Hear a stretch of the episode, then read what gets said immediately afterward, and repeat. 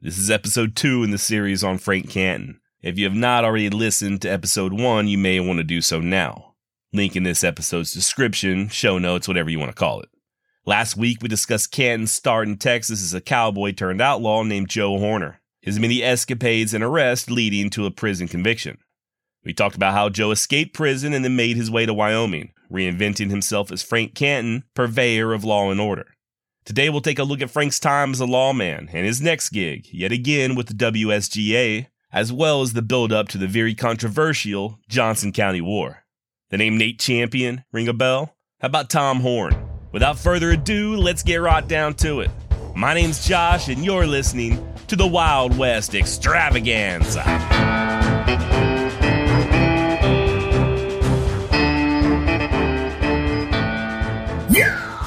Now that Frank Canton was sheriff of Johnson County, he would have to resign his position as WSGA inspector. But that's okay, he's already firmly in their pockets at this point, and with Frank in such an official capacity, the WSGA was confident he'd be relentless when it came to cattle rustling and horse theft.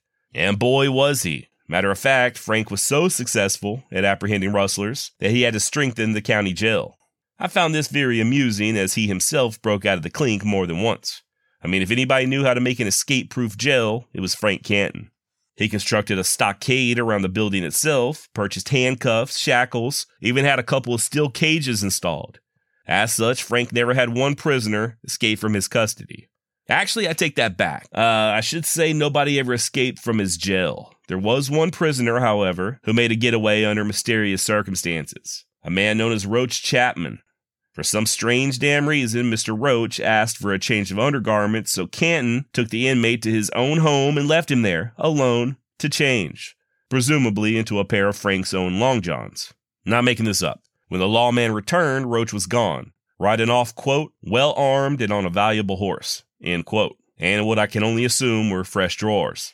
Sounds kind of fishy to me, but evidently at the time nobody cast any suspicion on Frank Canton. I mean, other than this, he was doing one hell of a good job. Just as the WSGA anticipated, Canton quickly gained the reputation as a resourceful and relentless pursuer of criminals, namely the ones of the cattle and horse thief varieties. Hell, in the four years that Frank was sheriff of Johnson County, he'd end up sending 16 men to prison, 14 of whom were convicted of stealing horses. And he only hanged one man, a murderer that called himself Bill Booth. Booth, real name John Owens, had killed an old German fur trapper he was staying with. Depending on your sources, Owens either filled the trapper full of lead and caved his head in with an axe, or he strangled him first and then caved his head in. Either way, the trapper was dead as dead can be, and Booth had to pay. And unlike some of the hangings we discuss on this podcast, this one went off without a hitch. Now, Frank wasn't really getting into a lot of shooting scrapes as sheriff. None, in fact, that I could find.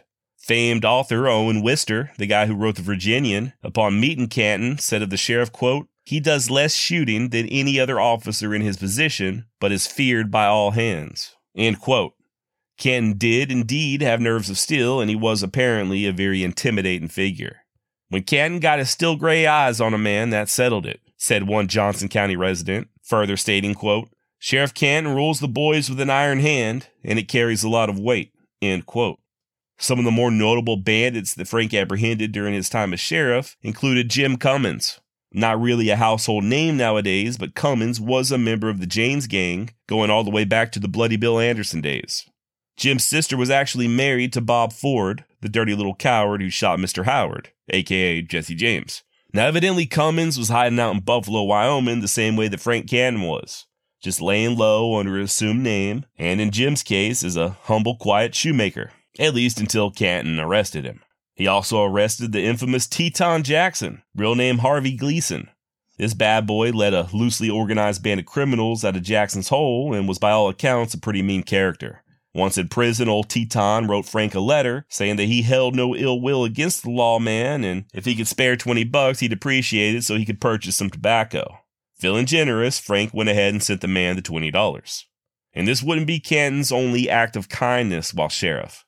Maybe this stems from his own days as a prisoner. You know, maybe his own time behind bars aroused a little empathy. I don't know. When he arrested two young Arapaho boys for killing cattle that weren't theirs, Frank worked it out so that they received light sentences. As the prisoner sat in the Johnson County Jail, the wife of one of the young men would frequently visit, and she was put up in the Canton home as a guest, becoming good friends with Frank's wife, Annie.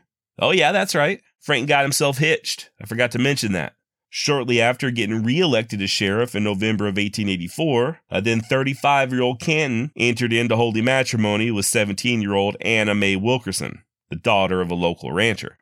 Now remember, Frank had that nearly 500 acre plot of land, but the only dwelling on it was a little rickety shack that he himself rarely stayed in, instead, having someone else live on it so that he could retain his homestead and status. While Sheriff Canton boarded in town in a little cottage in the courthouse square. This would be where he and the new Mrs. Canton would take up residence. And it's where they hosted that young Arapaho gal when she'd come to town to see about her husband. In December of 1885, Frank and Annie would welcome their first child, daughter they named Ruby, and financially, the Cantons weren't doing too bad either. Per 1885 tax records, in addition to his ranch, Frank owned three town lots there in Buffalo, four horses, a carriage, $250 worth of furniture, and musical instruments valued at $25. Now, I have no idea what the instruments were, but in my mind, I'd like to pretend they were two bagpipes and an old didgeridoo. I'll let you come to your own conclusions. Beautiful music notwithstanding, Frank's time as sheriff was coming to an end. Despite him being such an effective deterrent against crime, the citizens of Buffalo soon grew uncomfortable with Canton's penchant of only working at night. And while it's true that cattle theft had declined, there were still people coming up missing in Buffalo, only to be found days later dead, their lifeless bodies completely drained of all blood. Where was Frank Canton when this was happening? Can anybody vouch for him? Why did he cross the street anytime he passed by the churches, or any other building really that prominently displayed a crucifix? Why, if he ever came out during daylight hours, did Canton always wear dark glasses and act as if the sunshine was painful? Was Frank Canton a vampire? I don't know. Uh, probably. I can't prove it one way or the other, and uh, you can't either. So let's just chill with the judgment. And if you're confused right about now, sorry, that's just a little inside joke from last episode. Frank's stay at the so called Bat Cave, jail in San Antonio.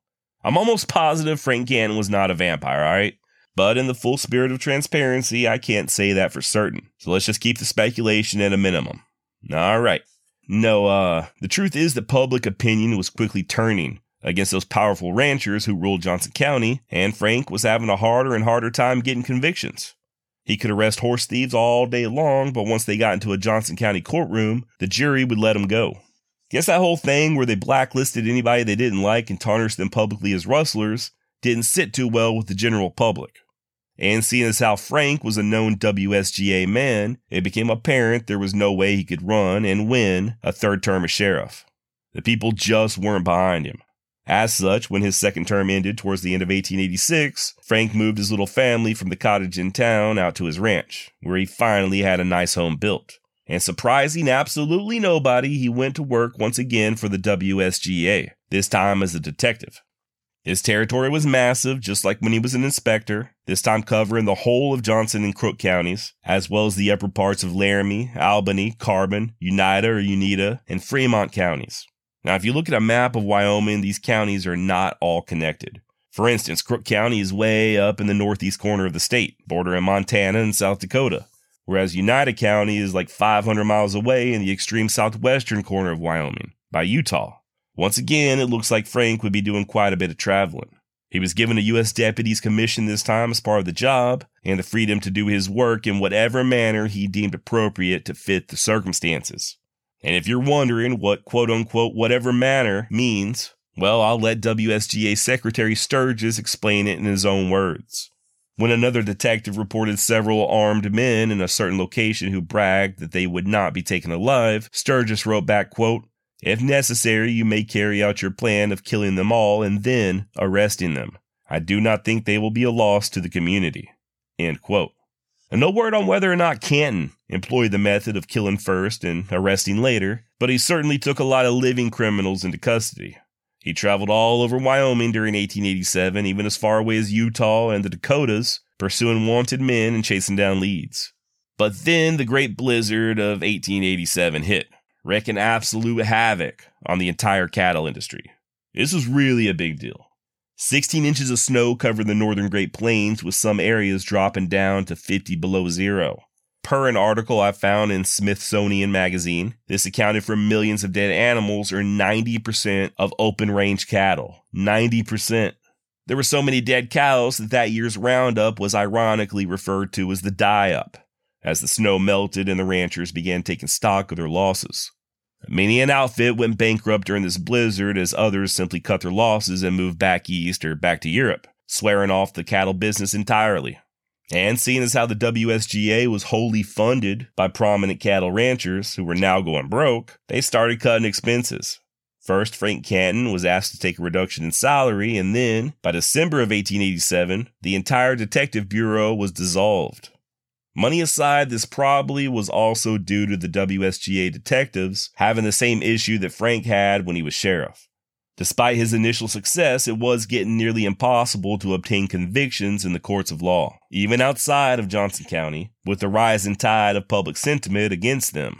It was further exasperated by something called the Maverick Bill being passed, named by some as one of the worst pieces of legislation ever inflicted on the West. If you'll remember, the whole thing with Maverickin was branding unbranded cattle, all them new cows that would be discovered come roundup time. It was nearly impossible to know whose herd these cows originated from, with all the cattle just roaming free all winter. We're not talking about a situation like nowadays where everybody runs their cows on their own fenced in land. There in Wyoming at this time, everyone just let their herds roam free on public or federal land. Matter of fact, if you did have the gall to string up some barbed wire, you'd likely draw the ire of the WSGA, who considered all that land, even the land that you filed the deed on, theirs.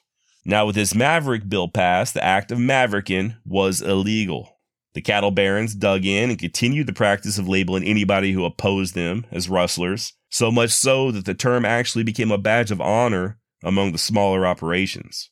Also, this bill made it to where all unbranded cattle were now property of the WSGA. Imagine that. If you wanted to purchase them, you could do so at auction. Only problem was that the WSGA had the power to approve or deny your brand. And boy oh boy did they love denying new brands that the small ranchers tried to register. And if you were blacklisted, as many people were, good luck even purchasing these cows at auction. Frank Canton would continue to work as a detective until the end of March and then transition back to being an inspector. And I'll be completely honest, I do not know the difference between these two positions, as he would still be investigating stock theft. Now, the last time he was an inspector, this called for him to have a deputy sheriff's commission in order to make arrests. Since the WSGA was now so unpopular in Johnson County, and the current Johnson County sheriff, guy with the super cool name of Red Angus, was a man of the people and opposed the WSGA, Canton was finding it very hard to obtain this badge. He did, however, still retain his commission as a U.S. deputy marshal. I was a little confused here, uh, still am, I guess. Not sure why he didn't need a deputy sheriff's badge as a detective, but as an inspector he did. Also, not sure what he couldn't do with his commission as a deputy U.S. Marshal in regards to his inspection work. Uh, the only difference I can tell is that it would affect Canton's income. Sure, he was technically a deputy U.S. Marshal, but for whatever reason, federal work was slow in coming to the territory. And I guess due to his association with the WSGA and his inability to get sworn in in Johnson County as a sheriff's deputy, he couldn't earn a living doing local law enforcement work either. So Frank just began focusing more and more on his own ranch. And in August of 1888, he and Annie welcomed another daughter, Helen. Not long after her birth, Canton would be bedridden for weeks, suffering from a severe attack of inflammatory rheumatism an autoimmune condition that happens when the immune system attacks the tissues in the lining of your joints. This condition, oddly enough, would only pester Frank for a few years. He'd have flare ups off and on, so much so that he was even rumored to have had tuberculosis. But after around 1892 or so, it seems that he was completely free of this affliction. Which makes me wonder was it really inflammatory rheumatism or somehow garlic related? Did a lichen place some sort of a garlic necklace around Frank Canton's head that put him out of commission for a while? Or maybe spike his whiskey with holy water? I can't say, and we'll probably never know. But still, the man had a family and he had to earn a living. Once he was back on his feet from this air quotes arthritis, he responded to an advertisement ran in the Bighorn Sentinel, which offered a $1,500 reward for the conviction of anybody stealing, unlawfully killing, defacing, or altering the brands of cattle and horses. Frank immediately began investigating, and soon enough, he had a case built against six men, securing indictments and all that jazz. But he wasn't going to get no reward money just for indictments. These men needed to be convicted, and that just wasn't going to happen there in Johnson County, guilty or not. The cases against all six were soon dropped altogether. So, as it stood by 1889, the WSGA, as an organization, had failed to protect the interest of its members. So now the ranchers were putting up reward money for convictions, but these convictions were being laughed away in the local courts. Guess the only thing left to do was to start killing motherfuckers, which is basically what they did. Starting with Jim Averill and his probably wife, Ella Cattle Kate Watson. The two were taken from their home, trussed up, and summarily hanged, their bodies left for the vultures. Word quickly spread that this was the doing of some of the prominent cattlemen from Carbon County, but strangely enough, witnesses began dying and mysteriously vanishing. Uh oh. Now, if you're a student of the Old West, you may have seen a photo of Ella Watson, aka Cattle Kate, the one with her on horseback in a dress with a bonnet on top of her head. I've seen it many times over the years, and it always comes with a caption labeling her as a female bandit. Story goes that Ella was a cattle rustler of epic proportions, a prostitute, and just an all around low down dirty bird of a woman.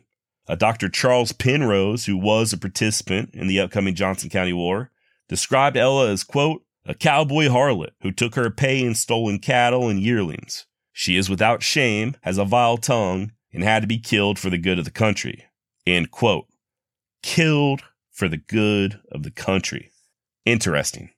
Said to be just as good with a gun as she was with the branding iron, Watson was described in one encyclopedia as recently as 1977 as, quote, a notorious prostitute who prospered by establishing a bawdy house in Sweetwater, Wyoming, where cattle was the medium of exchange. End quote. And it turns out there's a good chance that absolutely none of that was true. Things had finally come to a head between the small ranchers and free rangers and the large cattle barons. With local law enforcement and juries refusing to convict any rustlers, these big ranchers were now simply just taking the law into their own hands. But why kill Ella and Jim? The Canadian born Watson got married at the age of 18 to what turned out to be a physically abusive drunk. She obtained a divorce five years later and found employment as both a cook and maid, working in Colorado first and then Wyoming, where she met Jim Averill. Also born in Canada, Averill's family migrated to the United States when he was young and by the time he turned 20, he enlisted in the Army. He ended up doing a 10 year stint, attaining the rank of sergeant. And it was as a soldier that Jim came west, helping to chase Native American war parties and protect the construction of outposts and telegraph lines. He mustered out of the Army, got married, and started working his own little homestead there in Wyoming. Sadly, though, both his wife and their premature baby would pass away. Heartbroken, Averill then sold his homestead, Probably couldn't live in a place with so many bad memories and filed on another, some 15 miles away. And over the next few years, Jim Averill would make massive improvements on this land, building irrigation ditches, a fence, a nice vegetable garden, along with a log cabin. As time went on, he was appointed as Justice of the Peace, a notary republic, and even a postmaster. I don't know about you, but so far, this guy is not sounding like some sort of degenerate rank outlaw. In February of 1886, he met Ella Watson, and by the next month, the two had obtained a marriage license, although it is not known whether or not they ever actually legally married. Some say they did, but there's no official record, and Watson would keep her maiden name. The speculation is that this was due to them being able to file on even more land if they weren't married. Weren't long before they had four land claims between the two of them, and Ella had her own brand for her own little cattle herd. The couple even adopted an 11 year old boy. So, not quite the pair of monsters that they're made out to be, right? According to a teamster who made regular stops at Jim's ranch, quote, he was never accused of cattle stealing. Another, speaking of Ella, would say, quote, she was a very pretty woman, and I can say I never seen a thing wrong with her or a bad move from her, end quote. More than one traveler spoke of being fed and given coffee by Ella, or a dry place to sleep during a storm and her refusing to take money. Nobody went hungry around her, said John Fells, another local. She was not only a fine appearing woman, but a good woman. Neither one of them, meaning her and Jim, ever stole a cow. And those who say that Ella Watson slept with cowpunchers are slandering a good woman's name. End quote. So I'll ask again, why murder these two? Well, I'll make an attempt at answering that very question right after a quick word from today's sponsor. We say we want to be challenged, we say we want to hear all sides, but that's not how we act when we seek out podcasts. I'm Mike Pesca, host of The Gist, and I'm crazy enough to think that we are up to the challenge. I challenge myself, I challenge my guests, I invite you in. We'll talk about such issues as masks. I mean, I know they work, but on a population level, the evidence is less than clear. Mass shootings, horrible, but they account for less than 1% of all shootings. Do we do ourselves and our society a disservice when we focus on them? These questions and more explored and challenged every day on The Gist, wherever you get your podcasts. Welcome back. And well, the death of Cattle Kate and Jim probably had something to do with the 640 acres they own between them. Property that, although legally acquired, was in the middle of a big pasture that one of the big ranchers, Alan Bothwell, considered his own. This acreage also controlled one mile of water along Horse Creek. Now, Bothwell was there before Ella and Jim. He grazed his cattle on all that open land for years, and he didn't care for these newcomers sashaying on in and trying to claim their piece of the pie, no matter the legalities. He made more than one attempt to buy the land outright from Ella and Jim, but they refused. So when they tried to register brands, their brands were denied. Ella actually had to buy an already registered brand from somebody else. And then there's the irrigation ditch that was being put in on Watson's portion of the property, probably done in retaliation to her brands being denied. If completed, this irrigation ditch would reduce the amount of water available to other ranchers like Bothwell. Cowboys were sent in to harass the couple, and finally, in late July of 1889, a range detective or inspector, one of the two, claimed that the pair had stolen cattle on the property. Cattle that Ella claimed to have bought from immigrants, saying that the bill of sale was in the bank. No dice. This was all that was needed for things to come to a head. As I touched on earlier, Ella and Jim were both taken off the property by force, taken into the wilderness, and hanged. Bothwell was arrested along with five other men, but nothing became of it. In the end, he acquired the land of both Watson and Averill and ran cattle on it with zero repercussions. Matter of fact, Bothwell would live and prosper for another 38 years. Guy was buying up land to the very bitter end. He died in March of 1928 at the age of 74 and purchased his last piece of property, 80 acres in Colorado, a month prior. Can't take it with you, folks. And by the way, if this entire thing is starting to sound like the plot from that movie Shane, well, you may be onto something. I was not able to verify this, but at least one source claims that Bothwell was the inspiration behind the movie's antagonist. Now, this lynching would signal the beginning of the Johnson County War and in no time flat, the bodies began stacking up. First to go was George B. Henderson, one of Canton's buddies and a fellow detective for the WSGA. Officially, he was shot and killed on October 9, 1890, by some cowboys over a wage dispute. Unofficially, his death was considered to be an act of retaliation. While George was not named as one of the men who lynched Averill and Watson, he was very close to them who were. Eight months later, the reclusive Thomas Waggoner would be lynched in a similar fashion as Cattle Kate and Jim. Masked men rode up to his ranch, tied him up, and took him away. A couple weeks later, his body was found still hanging. According to one paper quote, the rope had cut through the flesh after it became rotten, and maggots held high carnival over his lifeless body. End quote. While nobody would ever be formally charged with Waggoner's killing, the WSGA were suspected. Enter in Nate Champion, Born Nathan Champion in Texas in September of 1857, Nate grew up in the Round Rock area, north of Austin. And much like Frank Canton, Nate took to punching cattle as a young man, even trailing herds all the way to the railheads in Kansas before venturing even further. And at some point, old Nate ended up in Wyoming, securing a job as the foreman for the EK Ranch. Look up a picture of Nate Champion if you get a chance. Dude looked like the epitome of an Old West cowboy. There's that one picture of him sitting on a horse looking at the camera, all mustache with a bandana around his neck, heavy work gloves on, lariat close at hand, holstered revolver high on his hip. Looks like something out of a Wrangler commercial. But Champion was the real deal. Considered a crack shot with both pistol and rifle, by the time of the Johnson County War, Nate would have been in his early to mid 30s. The prime of his life and just an all around tough guy. Definitely not a vampire, though. At least I don't think so. Anyway, Nate would eventually file on his own ranch there in Johnson County and piss off the WSGA by supporting their new rivals, the Northern Wyoming Farmers and Stock Growers Association. Getting ahead of myself though. Uh, even before the WSGA opposition was created, someone made a move against Nate, allegedly. Story goes that he and another cowboy, Ross Gilbertson, were catching some shut eye in a remote cabin when, early in the morning of November 1st, 1891, the door flung open and a group of men came in and opened up fire. According to Champion, the first round just barely missed his head, coming so close that the powder burned his face. He immediately raised his own pistol, which I assume he was sleeping with, and began returning fire, causing the would be assassins to retreat. He and Gilbertson then tracked these wannabe killers and found where they laid in wait, discovering four overcoats, a pipe, three silk handkerchiefs, and a blood covered tarp, indicating that they hit at least one of them.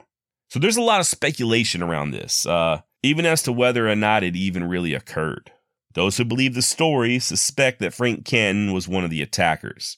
Champion himself, however, could only verifiably identify one of them WSGA detective Joe Elliott, who was also likely one of the same ones who lynched Thomas Waggoner a few months earlier.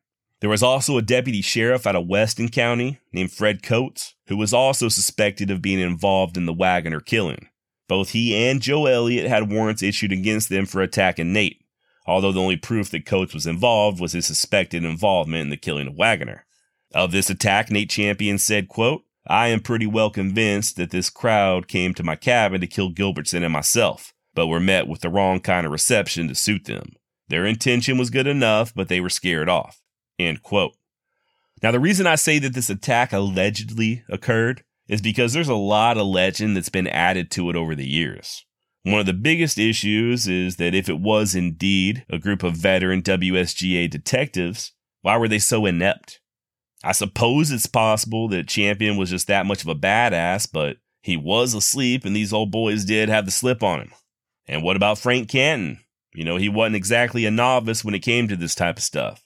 Dude had been packing a gun for the last three decades. Are we really to believe that he was so incompetent that he couldn't take out Nate Champion even with the element of surprise? Uh, maybe. I would say that this is not likely, but then again, I'm reminded of Henry Strong, that scout from down Jacksboro way. Somebody, possibly Canton, had made several unsuccessful attempts on the man's life, each time attacking from ambush, catching Strong unaware, and each time they failed. So I don't know. I'm just tossing out options here and feel like it's important to note that not everybody is convinced this little confrontation happened exactly as Champion claimed. Also, in Frank Canton's defense, was he the type of man who would kill somebody like that from ambush? You know, I just mentioned Henry Strong. He was never able to prove that it was Canton behind the assassination attempts. Also, from what I can tell, Frank's reputation as a killer from back in his outlaw days does seem greatly exaggerated. And during Canton's time as sheriff, he wasn't exactly what you would call trigger happy. He was intimidating and scary, yes, but cold blooded killer? I don't know. I will say that what happens in the months to follow might shed a little bit more light on the subject. Events are really about to speed up, and now Frank Canton is about to get accused of something far worse than ambushing Nate Champion. Less than a month following the alleged attack of the cabin, a blacklisted young cowboy named Orley Ranger Jones left Buffalo, Wyoming, the town where Canton had lived as sheriff, with a wagon full of lumber he was going to use to construct a cabin for he and his new bride. He would never be seen alive again.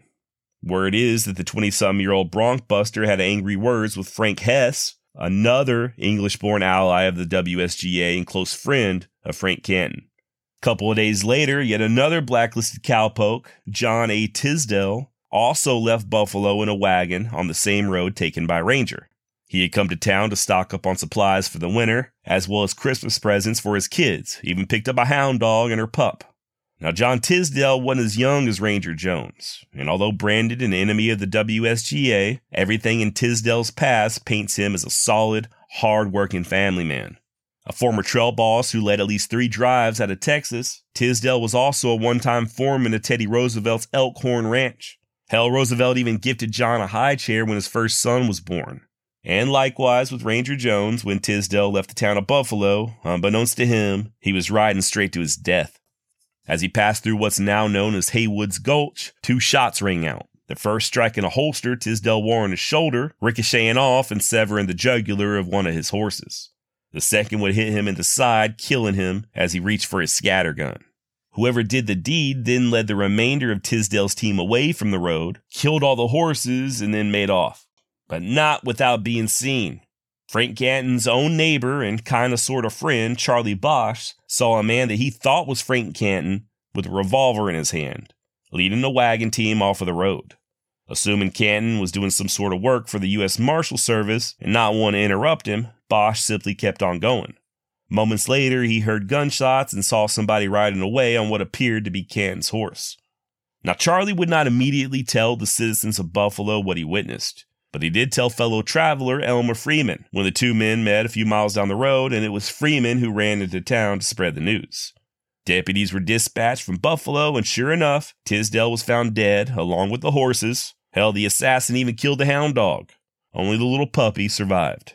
As far as Orley Ranger Jones is concerned, his body would be discovered, riddled with bullets, about a month later, just three miles from where Tisdale was murdered. A loaded rifle in the wagon next to him, in addition to his holstered revolver, indicate that Ranger's death had come as a sudden surprise. Now, maybe it's just me, but I don't think it takes a genius to figure out that both of these men were killed by the same person or persons, right? And the prime suspect, backed up by at least one eyewitness, was our very own Frank Canton. But why? You know, what would his motivation be? Okay, so if you'll remember last episode, I mentioned the rumors of Frank Canton killing an elderly couple back in Texas. Word is that Tisdale, also from Texas, knew Frank from the old days and recognized him immediately the first time the two met there in Buffalo. And what's more, Tisdale was friends with the two people that Canton had supposedly murdered. There's no way of knowing this is true, and I tend to doubt the story about Frank murdering the elderly couple, but if it was Canton who killed John Tisdale and you were looking for a reason, this could be it. And by the way, this is all assuming that these were personal killings. Both of these men were enemies of the WSGA, and Frank Canton was in the WSGA's employ. He may have just simply been ordered to kill him. What's more, Basch, the eyewitness, would later claim that Canton had threatened him to keep his damn mouth shut about the whole ordeal. So, right about now, it's not looking too good for old Frank. And no matter how you slice it, badge or no badge, orders or not, this was flat out murder.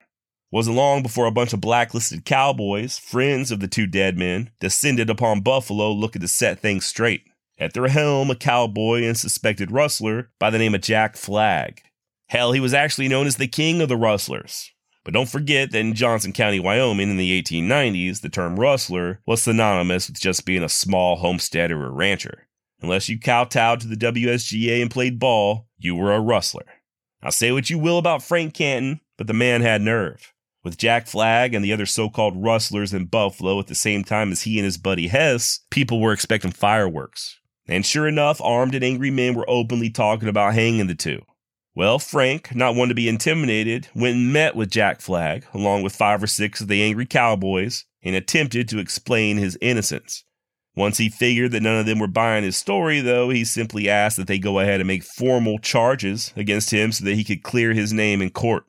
They did so, and Johnson County Sheriff Red Angus promptly arrested Frank and stuck him in that little cottage that he used to live in back when he was the law. There was an impromptu hearing on December 8th where the courts heard from Basch, who officially explained what he saw, and Frank had his say as well, testifying on his own behalf, claiming that neither he nor his horse left Buffalo on the day in question. Finally, it was determined by the justice of the peace that there was not sufficient evidence to warrant a conviction before a jury, nor did he find adequate ground to hold the defendant until he could answer to district court. In other words, Frank Canton went free, for the meantime at least. He wasn't off the hook for Tisdale's murder, they just didn't have enough evidence to hold him indefinitely. And despite Buffalo being full of men who wanted him dead, despite more than one man lying in wait to ambush Canton, nobody made a move. That's just how intimidating Frank was. He also wasn't stupid, though. Uh, Frank knew if he stayed in town any longer, somebody would eventually get drunk enough to have a go at him, possibly from ambush. And nobody can stay lucky forever, right? Frank saw the writing on the wall sometime before and had sent his wife and daughters to Chicago. This was before the deaths of Tisdale and Ranger Jones. Now fearing retribution and also fearing getting locked up in prison again, Frank would leave Wyoming to join his family in the Windy City.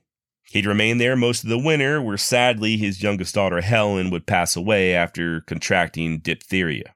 In the meantime, Frank did make at least one trip west to Cheyenne to confer with the bosses, you know, his handlers in the WSGA, about that lingering murder accusation hanging over his head.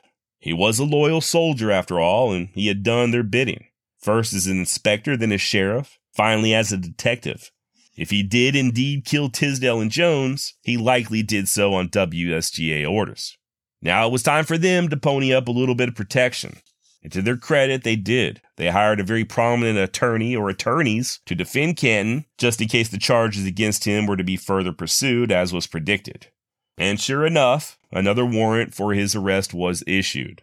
What's more, there was now a $5,000 bounty offered up by the Johnson County Commissioners for the arrest and conviction of Tisdale and Jones's murder.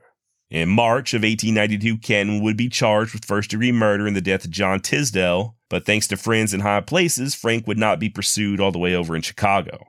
There was no worry about extradition, and his legal problems only existed in Wyoming and mostly just there in Johnson County.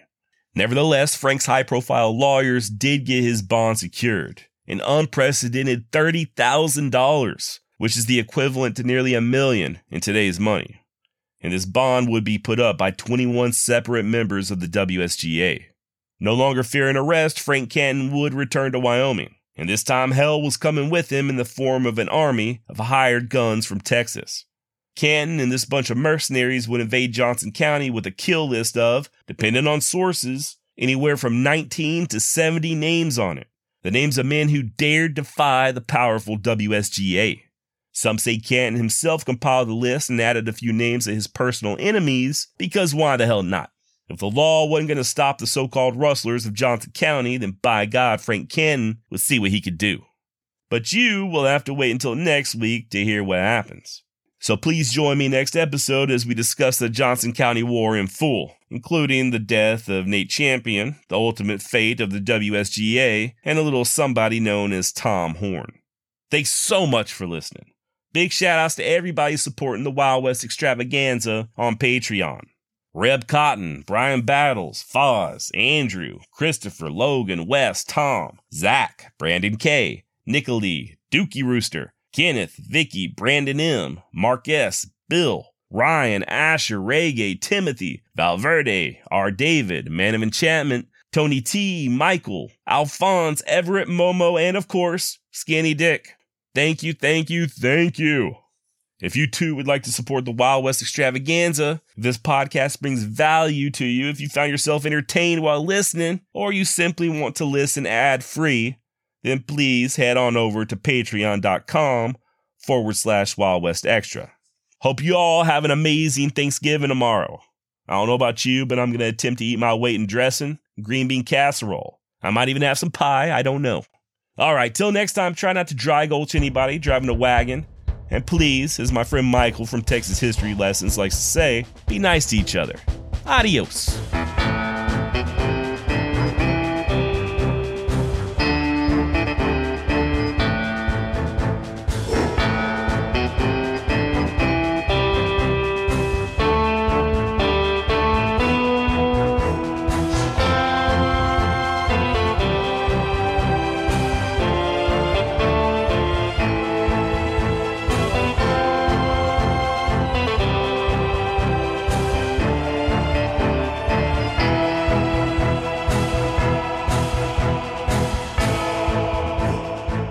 Two bagpipes and an old didgeridoo.